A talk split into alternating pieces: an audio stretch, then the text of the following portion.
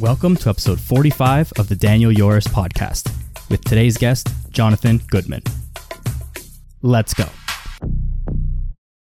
Welcome back to the podcast, everybody. Joined here today, thankfully, by Coach Jonathan Goodman. John, great to have you on here, man. This is the weird part, isn't it? Well, yeah.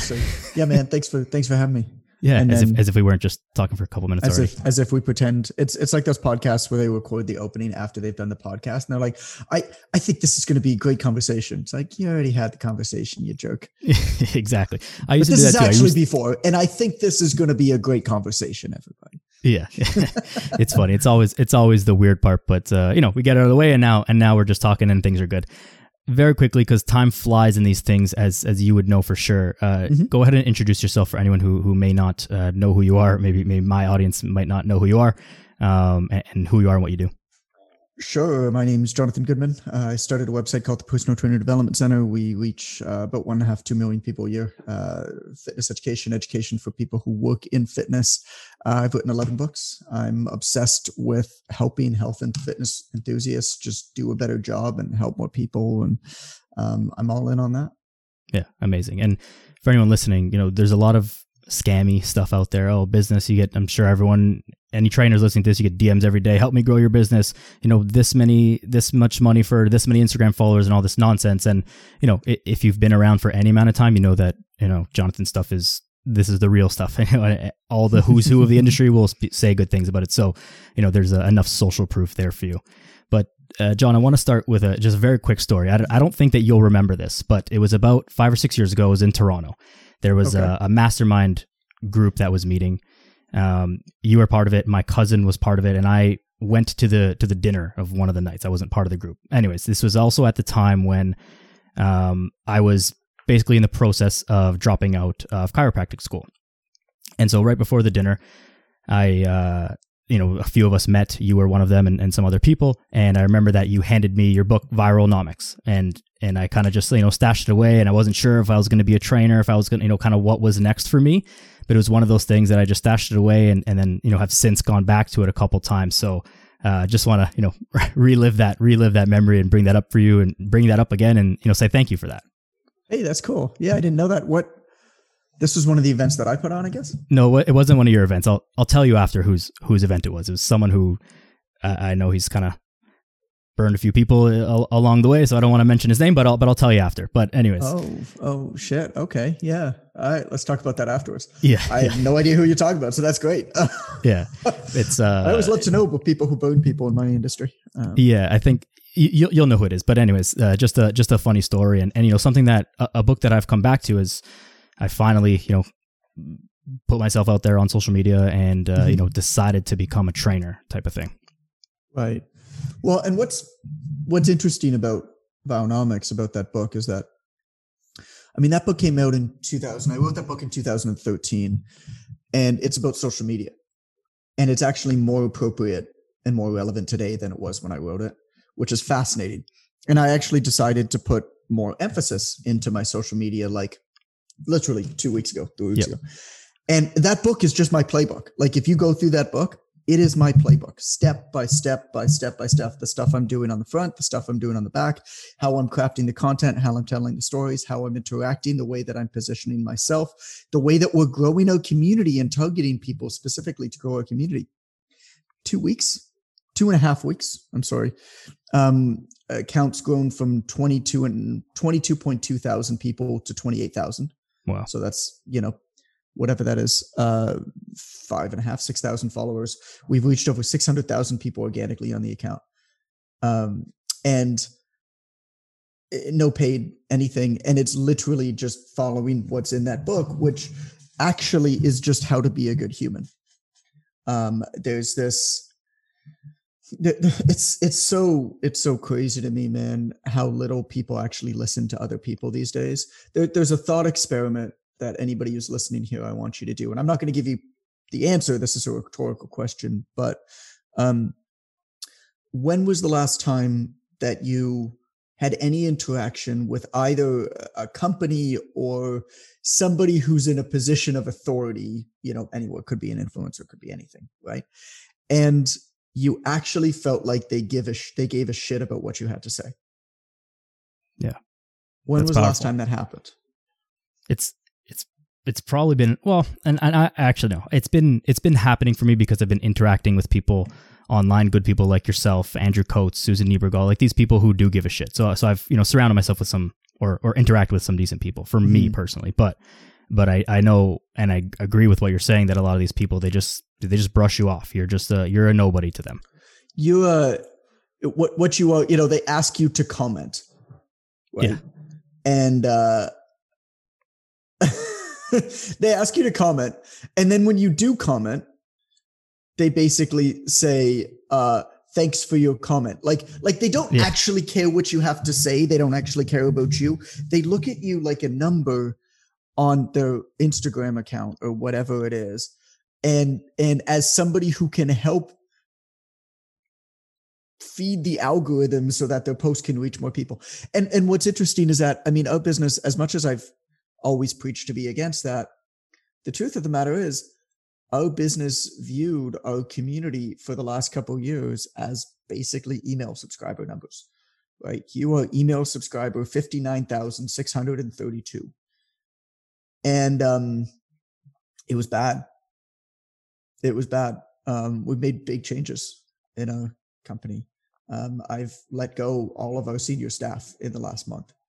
wow Uh, and we've just changed everything. I'm like, I just want to own a business that is just human to the core, right? I'm going to tell you how things are. Like you asked me before we spoke, you're like, you know, is there anything off base? Anything you don't want to talk about? The answer is no. I mean, I'll tell you what's going on, man. I'll tell you the good, bad, and the ugly because we need more of that. right Um, we need more of that. Everybody needs more of that. do you think that this is um maybe a cause of that. You know fitness is so personal. It's called personal training. It's very personal. We develop you know very strong relationships with our one-on-one in-person clients and even with our online clients. And it's scalable online but only to a certain degree. It's not like you know some multinational you know food chain or something like that Mhm. where you know you can just endlessly scale it. Do you think there's an upper limit to the fitness thing? And is that maybe something that you that you ran into where it just got too big and it became a business first and foremost and not necessarily about the people as much type of type of deal You're talking about with my business specifically? yeah or or with any business Um, with any fitness business Well, I think that it got too big. No, I, I don't think that it got too big at all. I think that we made a mistake growing it, um, and and made a mistake growing it the way that we did. You know, we, we tried to pretend that we were some big, you know, corporate organization because that's what my ego wanted mm. us to do. So I went and hired, you know, VPs from some of the top companies, you know, VP of marketing, VP of product from some of the top companies and hired them away from these big corporate companies because that's what my ego wanted me to do. I wanted to be able to brag to my friends that I was able to hire this person to work for me.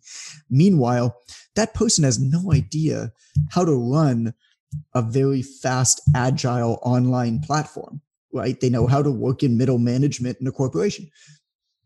And so they were just the wrong people. And so they grew the company the way that they knew it with spreadsheets. I don't give a shit about spreadsheets. Straight up. Just doesn't they just don't matter.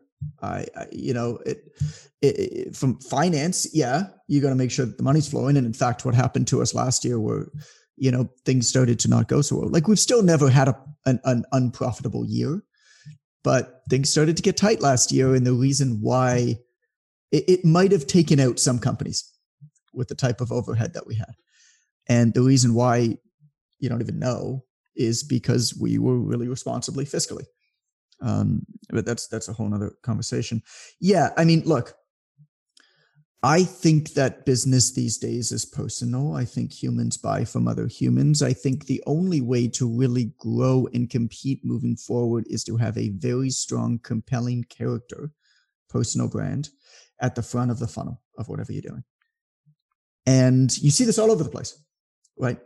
Um, you know, I bought a Tesla. Why did I buy that? I have no idea what Tesla does for marketing. I've never, I don't, maybe I've seen Tesla's marketing before. If I do, I never paid attention to it. But I see Elon Musk every freaking day, right? And that's an extreme example. But think of all the companies that you really love dealing with. There's almost always a compelling character, right? Somebody in there. And if that can be, you know, the CEO founder, great, but doesn't necessarily have to be. It could be a caricature or a cartoon or something.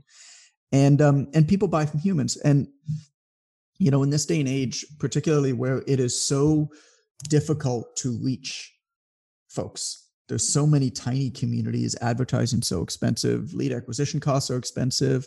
Um, customers, people just don't like being advertised. Like, how many marketing messages do you see every day?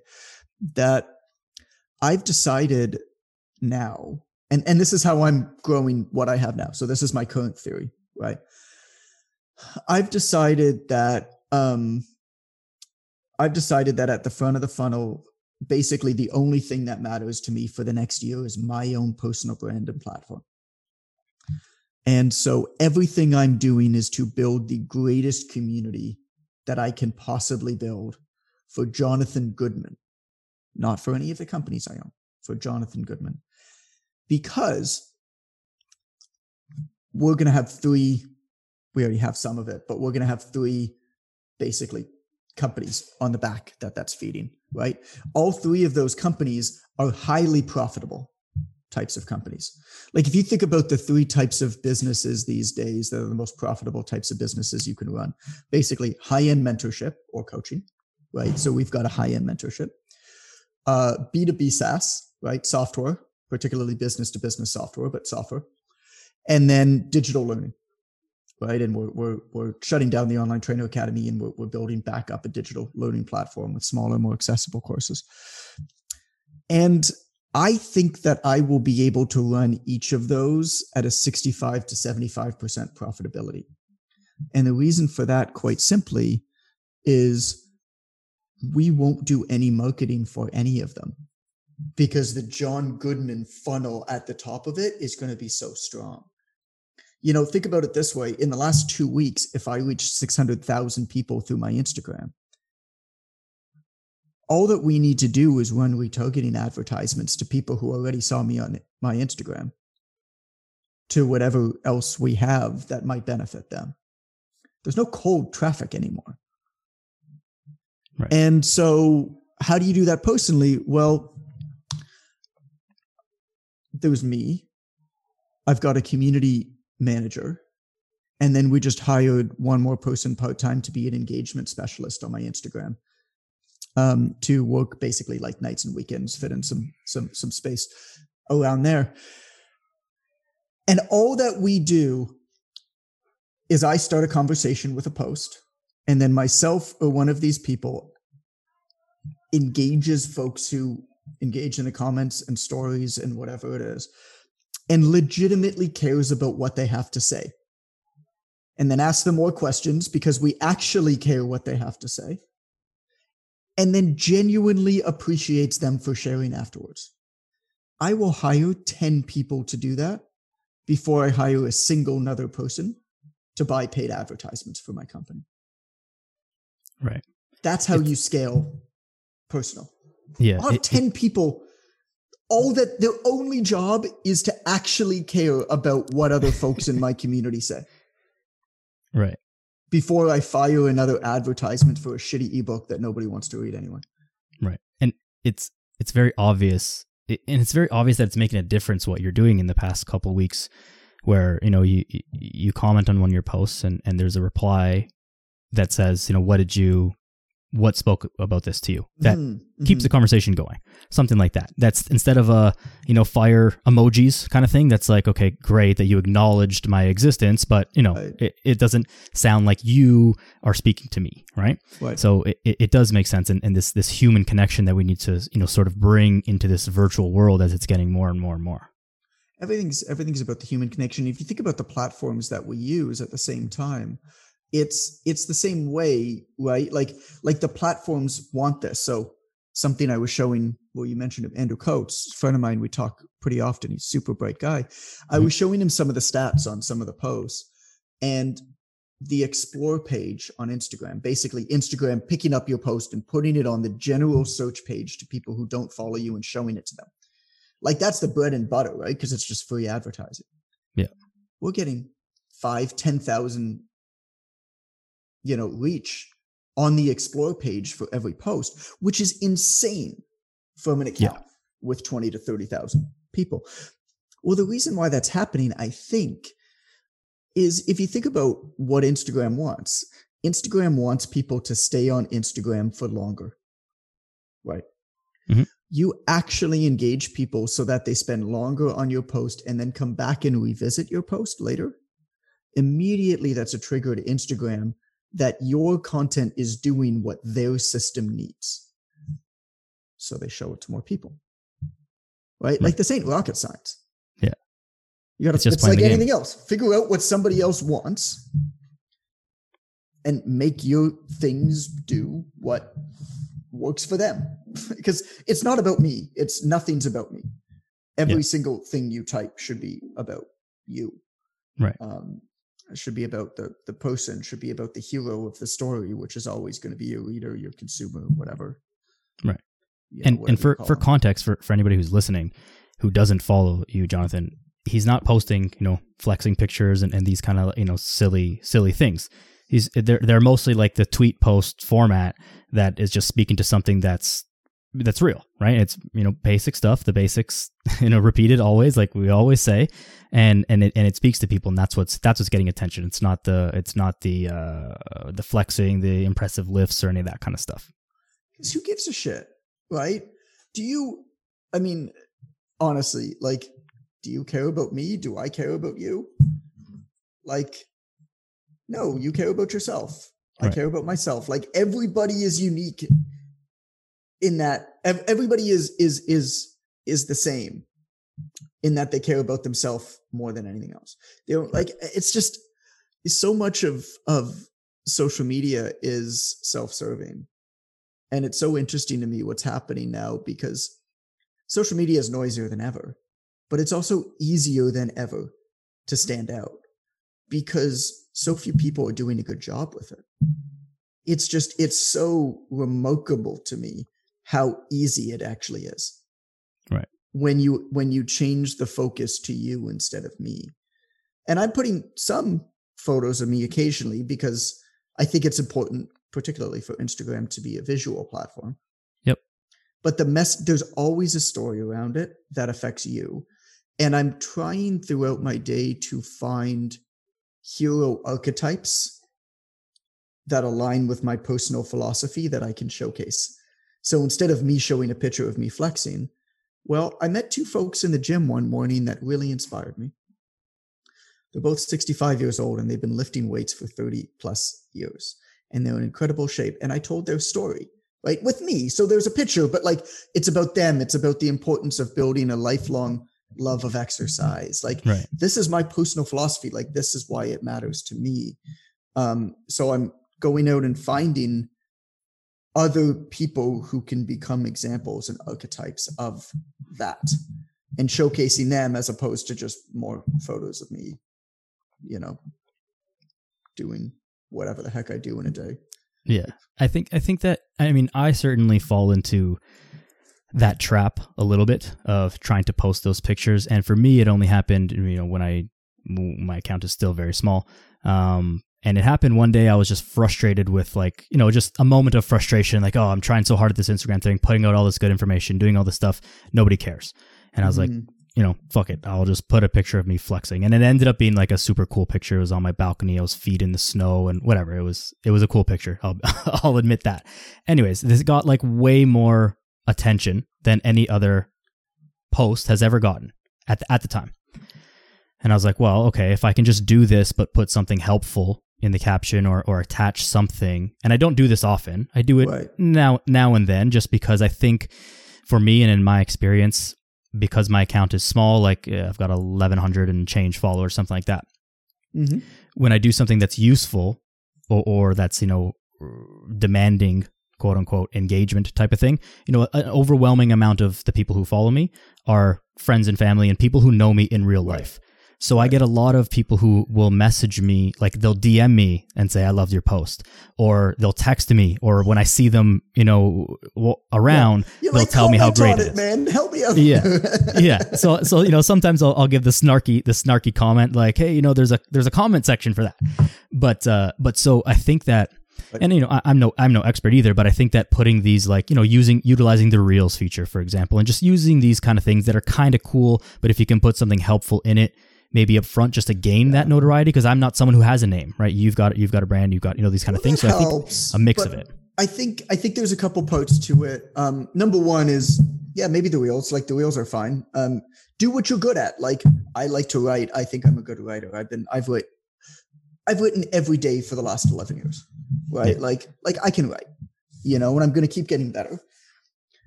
But I, I'm fairly sure and fairly confident in saying that I can write better than anybody else who educates personal trainers. I just I've been doing it for so long, right? Yeah. It's just yeah. putting in the reps. It's like anything else. yeah. And so and and so that helps. So I write. You're not going to see me make a reel. I'm not going to point to shit in the air yeah, and yeah. have words pop up. Like, why would I play that game? Right. Right. I'm playing my own game and I'm making my own rules right. and I'm crushing my own game.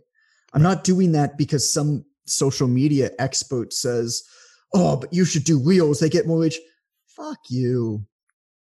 Yeah, I agree. Let me show you my stats. Do yeah. what you're good at because you'll do better at it. Don't do what and so so there's that um the other the other piece of it though that i think is just really valuable is well well two two parts one is you uh, most trainers don't actually need social media um you know, I'm trying to build, I mean, I already have a worldwide platform. I'm trying to build a worldwide personal platform. That's a totally different beast than a trainer who's trying to fill their clientele locally. Right. Like a trainer who's trying to fill their clientele locally should do local events. Right. Who cares about social media? It doesn't matter. Right. You know what you should do? You should type on your computer, Hi, I love to work out. No experience necessary I'm doing a workout in the park. Do you want to join me? If so, go here. Right. yeah. And then put that in size 50 font on Microsoft Word and put 50 of those signs up around town. Yeah. That's what you should do, literally, if you're a local trainer. Right. Um, and and so that's number one. Number two is this is this is a two-parter. These are both from Viralnomics, right? You talked about how everybody's messaging you, talking about their comments, but not. So I don't know what the data looks like now because I haven't read any of the studies recently. But when I and I, I would imagine it's fewer, just because there's more users.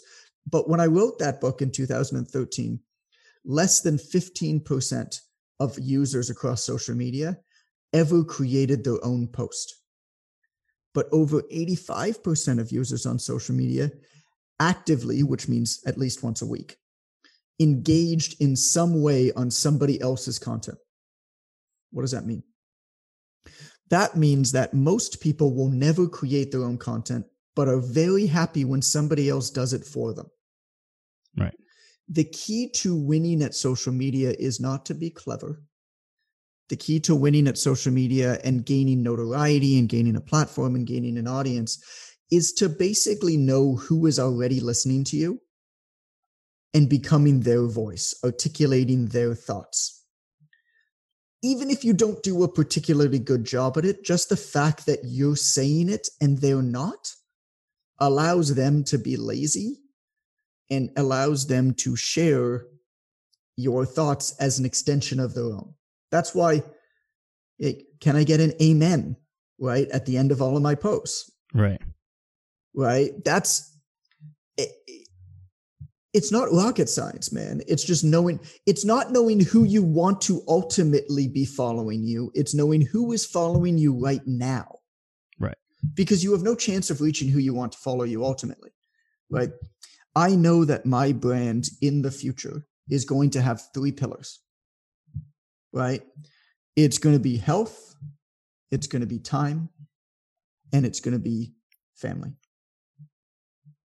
And then we're going to be talking about wealth. So basically, health, wealth, family, we'll say, right? Right. I think time goes into that. I know that that's going to be my platform in the future. I'm not talking about talk about family a little bit. I'm not talking about wealth at all. I'm not talking about time management at all. I'm saying stuff that people who are actively engaged in personal training in the fitness industry already resonate with because they're the people who are connected to me. And so I'm building a platform of them, and then I'll start to expand that out slowly. The Right. mistake that people make is they start crafting messages to people who aren't listening to them yet. So who's listening to you right now? What do they like? What do they dislike? Yeah. Basically just say that. like that's it's, it. It's it's always amazing to me, like you know these kind of conversations and these type of things where it, it always comes back to the most basic stuff, and and it's the same as like a training program, a workout program. Like you know we can talk about you know some weird kettlebell, Bosu ball, jumpy nonsense for Right. endless hours, but Who like cares? there's nothing better than a back squat. You know what I mean? It's like you just you just revisit the basics over and over again, and, and you know stick to stick to what you're good at and what you need to work on and these kind of things to to sort of summarize my my own social media posts and you know what I was saying there's to date and this happened last week the best performing post was one where it was just like a tweet thread and I was talking you know it was a real story that really happened and, and just from a conversation with a client and he was asking me why we need to squat down so deep and I told him I said because you need to be able to shit by yourself when you're 90 years old and if you can't even squat down now how are you going to get on the toilet when you're 90 and you know Right. that one resonated a lot with people right? Obviously, I, you know, it was sound made it sound better for the post, but the, you know, the word choice, but, um, but you know, it, it resonates with people, and and that's what you know, that's what matters. Speaking to those people, just like you were saying. Yep. On the topic of Yep. you know, I mean, I don't have sticking- anything to add to that. Yeah. Yeah, no, that's it's perfect. I'm with you, man. Uh, sw- switching gears towards like the, the this topic of the basics because I wanted to sort of blend this with you because I know that this is something you also speak about a lot uh, on social media is not doing like frilly shit on uh, in your workouts, but but also with our business and having you know anywhere. systems. Sorry, Not doing frilly shit anywhere. You know how many people have messaged me asking me how I make my posts. Mm-hmm. on Instagram? it's a screenshot.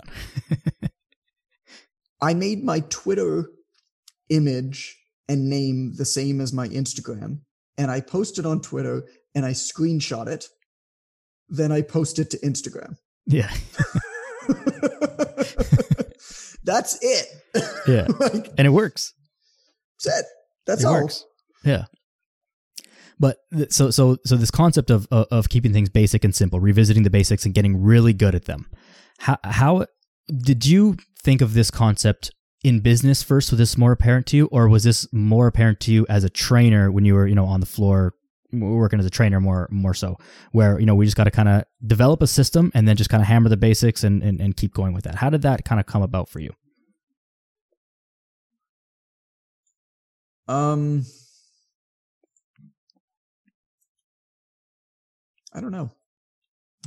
It's always hard, right? Like uh, questions like this are always difficult on podcasts because I can I can create a post narrative and rationalize and smooth out the edges and tell you how things in my mind happened. I have no idea how they actually happened. The truth of the matter is, it was probably a lot more messy. I have no clue, is the answer. I think it probably came as a result of me just constantly trying stuff.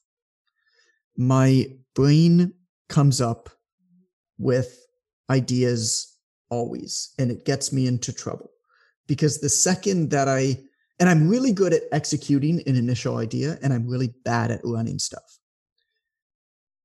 And so the minute, basically, the minute that something becomes remotely successful, I just become disinterested in it.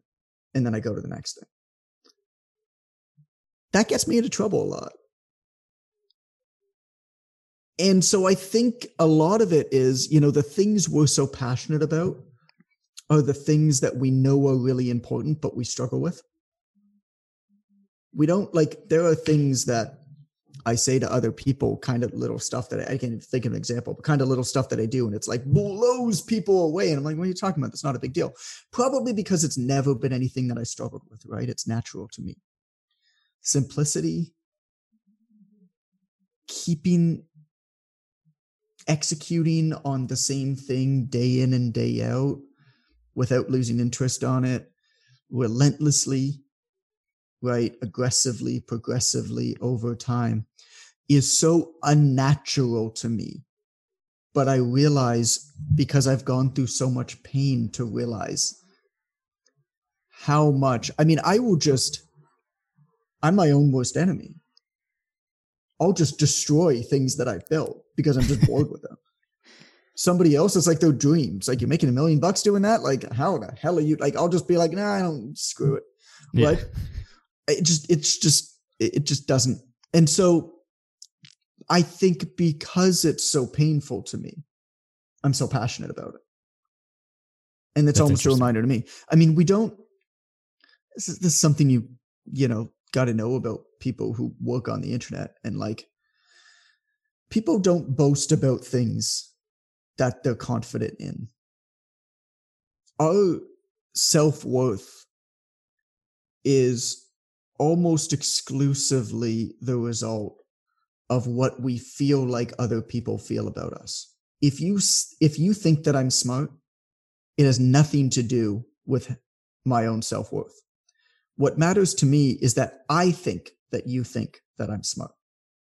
There's a big difference there. Hmm. When you see somebody being very loud and almost obnoxious a lot of the time or boastful or they keep coming back to things over and over and over again it's not because they're really confident in those things. It's actually the exact opposite. They're putting out those messages because they lack the self-confidence in that thing. Or to put it another way the dude popping bottles at the club is not the dude who can afford to pop bottles at the club. It's not how it works. People in the fitness industry, and I know a lot of them, you know a lot of them that talk about the body positivity movement and how they're so proud of their bodies and that the people who are often, not always, but the people who are loudest about this, and I know a lot of them, are some of the least confident in their physical appearance that I know, to the point where they're constantly in therapy to the point where they're constantly binge eating back and forth. And the reason why they put out those messages is because they need somebody else on the internet to say, nah, you're good, you're good, you're okay. Oh my God, oh, I love that you do this. They crave that because they don't have that themselves. I don't give a shit about a Rolex watch, watch because I know that I can afford one. Right. Simple as that. Yeah. now, if you I- really love watches, fine. But like most of those things just don't matter. Like, like you think that they matter until you can have them and until you're confident that they're not going to go away. Right. The people flaunting their wealth are the people who are insecure in their ability to keep their wealth, maintain their wealth. Um, they think that they're going to be figured out right? And that it's going to all go away. Whether or not that's true or not is is is a completely different story. But you don't flaunt things if they're just a part of you. You only flaunt them if you're insecure about them. And so, uh, you know, I think I think that's probably why I talk about that stuff a lot. Is because I'm insecure about it. that's that's a powerful insight I think to make for yourself. But I also 100% agree with you on, on, on both fronts of that from the from the financial and from the wealth side and, and from the fitness side as well. To tell a quick story, two seconds, the the wealthiest man family that I know that's, you know, family friend, whatever, um, his son and, and my younger brother played soccer together. And so, you know, we were together a lot. Nobody would ever know how much money this man has. He was just super kind, very generous, but he always wore like a ratty old, you know, tank top and bathing suit and flip flops. Never saw him with fancy clothes, fancy watch, fancy car, none of this stuff. Mm-hmm. He had it and he and, and but he didn't feel the need to do to to show off to anybody because it's just what he has. And then on the fitness side of things, I was actually writing about this earlier today, this very same thing. And it's like if I'm gonna be the fitness guy, I'm supposed to sort of get this. It would be a lie to if I'm saying on you know any platform where it's like, oh, it was such a struggle to get in the gym this whole week or this past Mhm. month or this today. I didn't want to work out. It's like working out to me as a fitness person it's just it's just what i do i don't need of course there's days where i you know maybe don't want to do it as much whatever but overall like it's not something that i need to force myself to do i don't need to force myself to eat healthy and then like you said on the body positivity thing someone talking about how much they're proud of their body this month and and but they're really they're really not like they feel the need to talk about it and how proud they are that they got in the gym three times this week it's like you know, the, uh, to me, it seems like there's a bit of a disconnect there. If you need to be convincing yourself that you are the thing that you're trying to be. the the 70 you know 75 hard Yeah.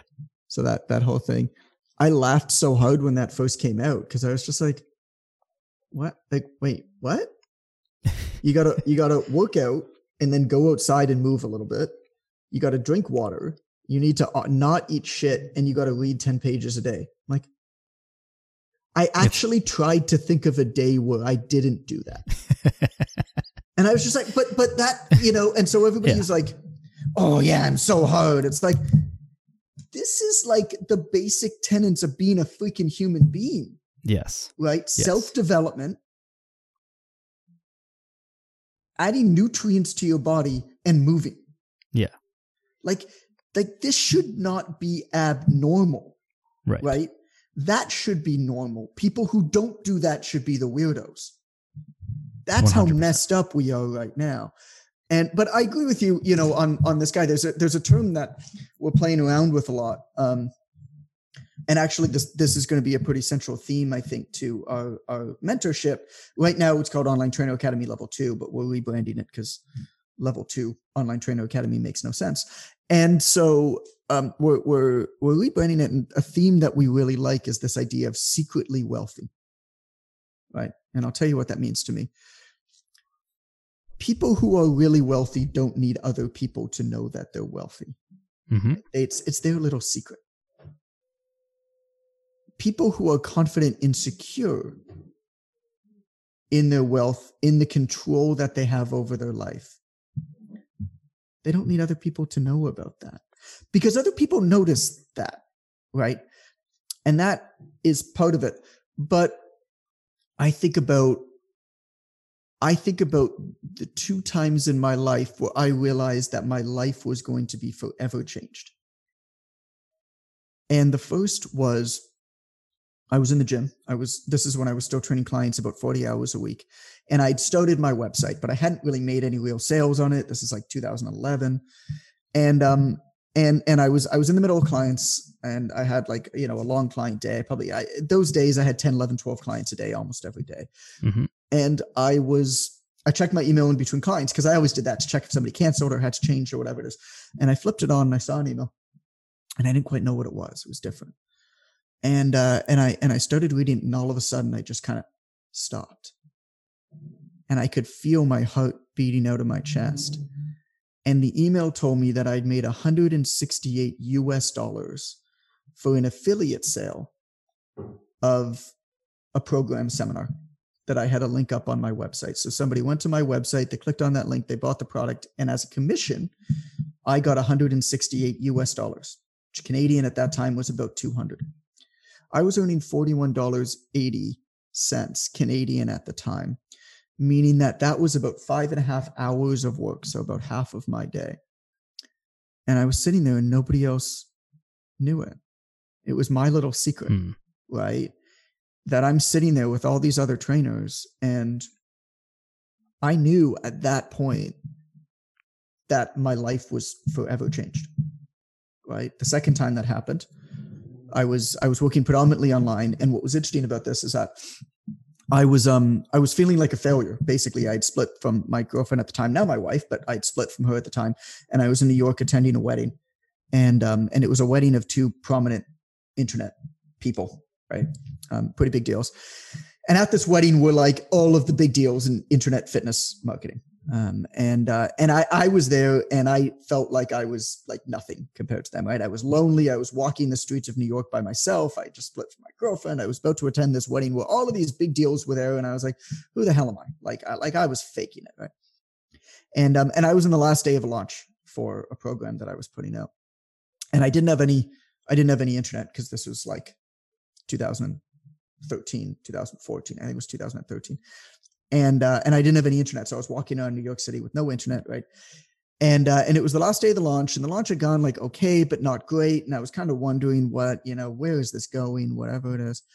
And uh, and I I walked into a Starbucks to use the internet, and I walked in, and my phone clicked onto the internet right away because I'd been into a Starbucks before, and uh, and I was in line, and all of a sudden I start feeling buzzing in my pocket, and it just kept going, man. Bzz, bzz, bzz. It just kept going. And I was shaking. I was shaking in line because I knew what all those buzzes meant.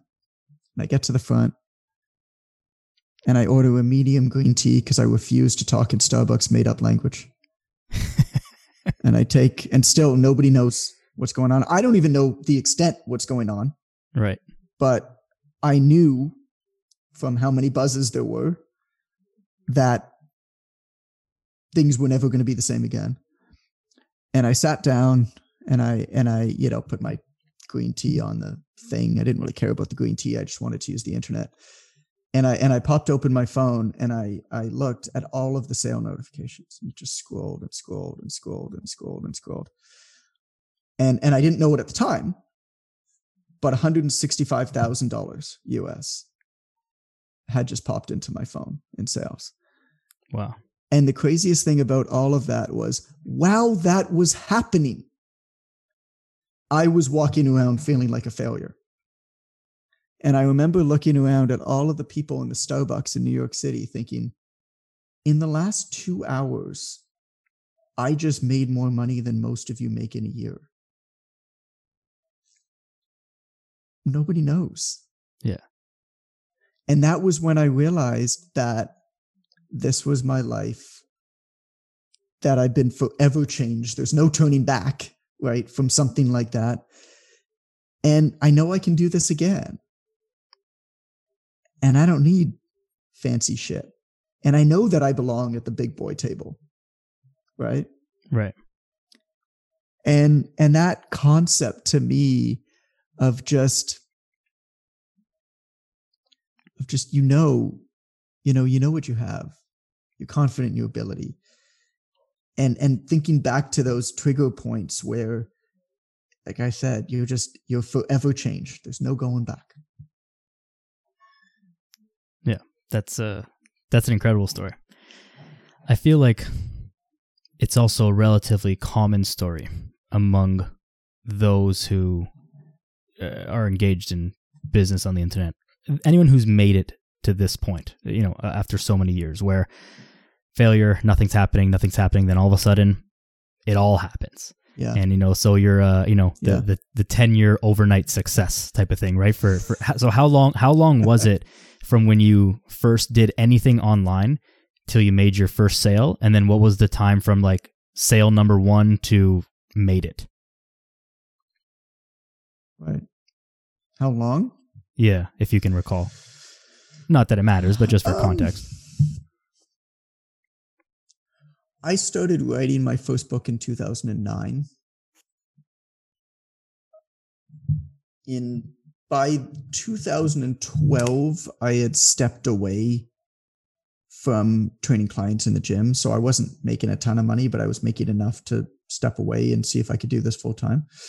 And then, and then the big win was the first big win was 2013, so four and a half, five years.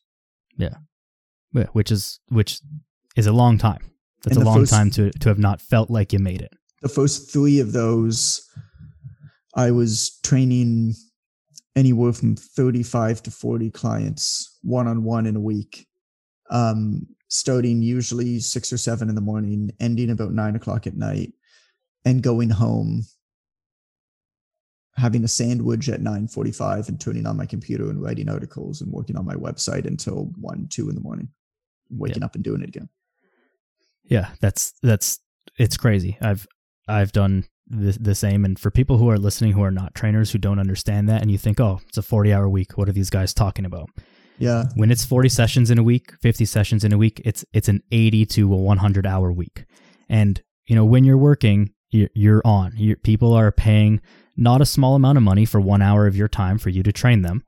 And you have to be on the whole time, engaged, making sure they're safe and doing things, but you have to give your energy to people too. People come in from work and they're sluggish and they're like, don't really want to be there even though they've paid for it. And mm-hmm. they need, you need to pull that energy out of them type of Yeah. thing. So you need to be on 100% for that 40, 50 sessions a week, plus all the downtime in between waking up at, or starting at 6 a.m. Not waking up at 6 a.m. You start work, you're on the floor, you're 100% energy at 6 a.m., right? and it's, not, and it's, not, the same. It's not like 40 hours a week like in a row right? It's Yeah. you know a few hours from like 6 to 10 and then maybe over lunchtime and then another few hours at night. I mean I, my schedule was a bit different. I was just by but i mean i was i was you know fortunate. I was i was in demand and a lot of my my clients spanned a fair bit. You know i had i had the the general pop client you know professional whatever accountant doctor who could only come at 4 and 5 and 6 p.m but i also had a pretty good array of um, students whose just families had money. Um, older men and women who were retired so they could come anytime who lived in the neighborhood. And then um, athletes and entertainers who were super fun to train you know but like like i trained canada's top jazz singer for three years right and she was she was incredible. She trained with me three times a week. Um and then she'd go on tour in japan for three months right? Yeah. uh the same type of thing you know i trained a lot of guys for the nhl draft or i, I trained some some olympians and stuff like that which is great until they go away to compete like it's seasonal. So they're good because they can come in any time and they're really serious. Um so i i had a nice combination of people that i could i could always fill in gaps right and so i mean i would train 10 hours in a row Yep. like like consistently train 10 hours in a row and the other trainers i working with like how the hell do you do that i'm like i just well first of all You just do it. I know that Tom at 4:30 is going to be 15 minutes late, so I know that I can go get some food then. Yeah. Uh, but you do it and you plan for it really well in advance. I mean, I would Mm-hmm. I would come with uh, hypocaloric food, so like the protein shakes and a lot of nuts and stuff like that. But what I would also do is I would come with you know the magic bullet. Mhm. I would come with meals in magic bullets. And we had a magic bullet in the back, so I'd come with the containers with my meals, and I'd go and I'd I'd, I'd buzz it up and I'd drink it on the floor. So I'd be drinking like like pumpkin. I'd be drinking, you know, like like not sometimes like chicken and broccoli type stuff. Usually not, but basically it was just a matter of get calories in me during Yeah. the day. And so I would just basically blend everything, drink Yeah. it while I was working with clients. Yeah, I mean, Yeah. you do it right. I was young. I didn't have a family. Like you do that kind of shit. Um, Yeah. Would I do it now? I don't know. I think I probably would. I think what's interesting is that if you were to ask me, you know, if you never needed to work and you could go back and do anything ever again, what would you do? It's like I'd probably be a personal trainer. Yeah. Like I had fun doing it, and I I probably will go back to it at one point.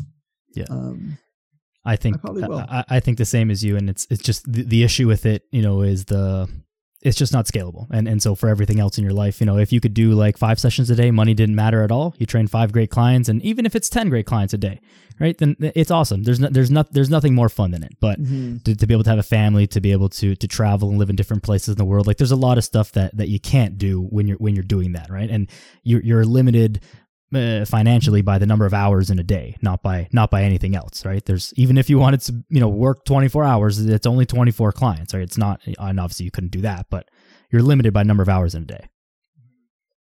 Which you don't you don't need to hear that from me, but but you you know this, but for you know for people for people listening, it's it's uh it's different, but it's a, it's a hell of a lot of fun. That's for sure. it's a hell of a lot of fun, and it depends. I think it depends too where you live.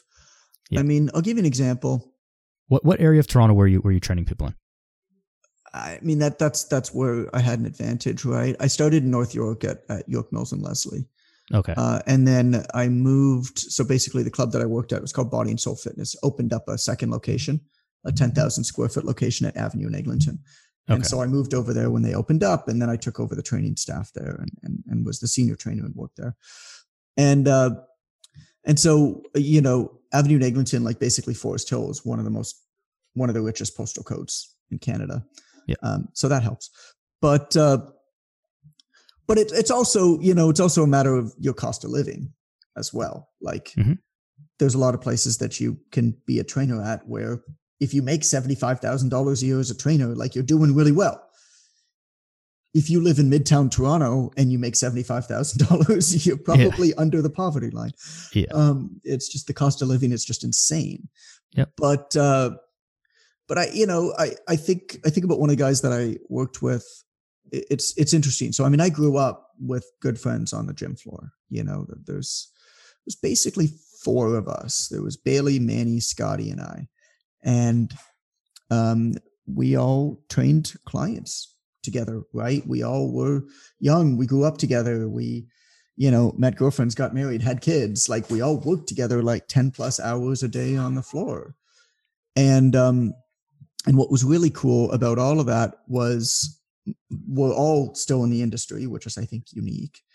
And the other guys are doing the other guys and gal are doing really well. Um, and so I'll tell you the story of Manny. You know, he he's still a fantastic, phenomenal trainer. He's been doing it for like 15 years now, 20 years. And him and somebody else who I'd worked with in the past, Ian, opened up a little studio. You know, like he was charging 120, 130 bucks an hour. He opened up a little studio with one other coach. He's training 40, 45 hours a week, and he's charging 130 to 150 dollars an hour. It's a pretty Nothing good gig, man. Yeah, it's a pretty big, pretty good gig, right? Mm-hmm. Um, you know, and he's he's in control of his time. So like, and he doesn't have anything else, you know. And it's it's it's funny because he's he's the perfect in person trainer. You can't be around him and not smile and have a good time. He's just right. got that that personality, and um, he's watched me do what I'm doing online. We've had tons of conversations about it. We're still friends. We get together with our kids, like our our wives, you know, our friends, and uh, and it's just not for him. Like mm-hmm. like he's just never gonna. It's it's there's just people who are just better in person, you know. So is it scalable? No, but at the same time you know, if you think about it, like do the math. That's a pretty good gig. Let's see, 130 times, let's say 40 hours times um, uh, 30 point, oh, sorry, 100 and, 130 times 40 hours times how many uh 50 50 weeks a couple couple days of so call it 50 sure. weeks. You know, that's 260, 250, 260,000 dollars a year. Yeah, nobody's nobody's complaining about that. You got your expenses gig, and taxes right? and stuff, but like that's a pretty good day. Yeah, that ain't a bad gig year. at all. Yeah, um, yeah. But you, you work. Know, you some work of it's cash. I, yep. I don't know. I don't think he works for cash, but like you could easily make some of that cash and show. Yep. I don't know, a hundred and fifty thousand dollars, mm-hmm. right? Revenue, and because you own a gym, you have $100,000 of expenses. So now you only show $50,000 revenue. You could, you could do some damage there. Yeah. Yeah. Um, it's very, it's very, it's very doable for sure. So yeah. Yeah. It's, it's a, it's a fun thing that I think that's, you know, as much as the online thing is, is obviously fantastic and, and growing and forever growing, I, I don't think, and I think that you'll agree with me on this, in-person training is not going away anytime soon. There will always be a mm-hmm. place for it.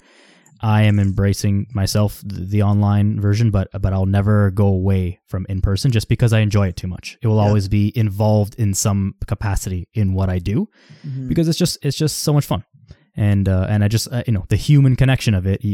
There's a lot of connection you can get online and and through you know whatever phone calls and Zoom and all this stuff, but you can't replace you know seeing a person and, and you know working out and and you know you can't replace that. It's not the same.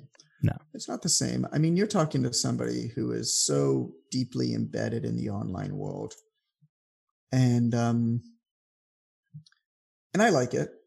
I mean, I like it. I like it because I love to write, right? And and my my secret, not so secret goal in life is to be a disgruntled writer drunk on bourbon in the basement for the rest of my life, much to my wife's chagrin. But it's interesting because of how much I'm I'm introverted, like pretty strongly. Um, and uh, and there's this misconception about introverts, right? That they can't be around people. It's not true. Introverts basically start their day with five coins, and every interaction they have, they give away a coin, and then they got to be by themselves and regenerate coins. Um, and so, you know, I can I can definitely be around people. I can present to thousands of people, right? But then I got to be by myself a little bit. But what's interesting is that in the gym, for some reason, I don't feel like I need to recharge. And I love, I love the democratizing elements of the gym. I love that in the gym, nobody really cares about what you do for a living. You know, everybody's there for the same common goal to get better for themselves. Like there's just something really poetic and really beautiful about that, especially with all the shit going on in our world. Mm-hmm. Like it's completely, you know, I'm in the gym this morning. There's myself and three other people. None of them speak English as their first language. Right. I'm giving them, you know, I see these same people every morning when we, because we open up the gym together. And I give them a fist pump and I say, you know, I basically say hi. And there's just this quiet respect there. I have no idea what their religion is. I have no idea what their political affiliations are. I can't even speak the same language as these people. but we're in this together. Yeah. Right. And that's a that's a beautiful thing. Yeah. There's a there's a quote I I can't recall who said it. Some trainer or some coach, and uh, the essence of it, anyways, was the iron will never lie to you. 200 pounds is always 200 pounds, right? Yeah. In the gym, it doesn't matter. None of that stuff matters. Can can you work hard? Can you put in some effort? The the weight is the weight, and let let's move it and let's get on with it, right? Mm-hmm. Yeah, It's a I very wrote, beautiful I wrote thing. something like that. Um, wrote something like that a little while ago.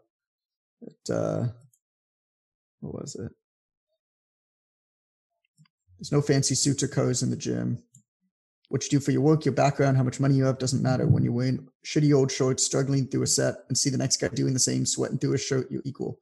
None of the things that tear us apart, like our religions, political affiliations, or financial situations, matter anymore. In the gym, we're equal. When we sweat, we're equal. A pound is a pound. You either lift or pull or squat or press or swing it or you don't. The gym's democratizing. There's an unspoken camaraderie. Everybody there is making sacrifices today for a better tomorrow, and we all know it and respect the hell out of one another. That's very well written and it's beautiful. That's, that's to me, that's it. And I think that's why, like, I think that's why, you know, if I if I think about why it energizes me, that's probably why, and why I miss it. You know, when I'm not around it, I think that that's why. It's Right. not so And much I about think- personal training; it's about just like being in that environment. Yeah. I think even maybe maybe to bring this full circle back to the you know when we are talking about trying to pretend to be something you're not you loved being in the gym and so you didn't have to pretend to love it and pretend to do something. And so that's why even as again a quote unquote introvert it recharged you. It you never had to feel like you were doing or, or exerting yourself really because you were just doing what you did. And that and that was easy for you right? Right, right. John, I think that's a an interesting place to to end this. I think that a lot of people will be left with some good thoughts on that one because you know, this is what it's all about. It's not about being the most jacked guy around or, or girl around, having the best butt or the best abs and all that stuff. That stuff is cool and, you know, has its place, but you know, the gym it means a lot more to a lot more people than than that stuff. And and everyone will and I hope they they will realize that at some point in their in their fitness career. And it happens. You just got to give it enough time and you'll realize that maybe I stepped into the gym because I wanted to lose weight. I wanted to impress somebody at a wedding or at a beach. That's not the reason why you stayed. And I think that that's true for everybody. Yeah, I do too. Wonderful. I do too.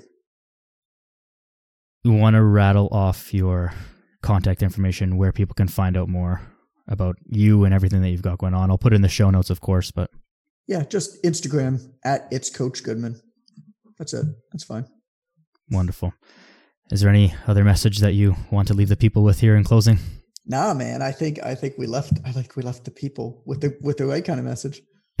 I agree.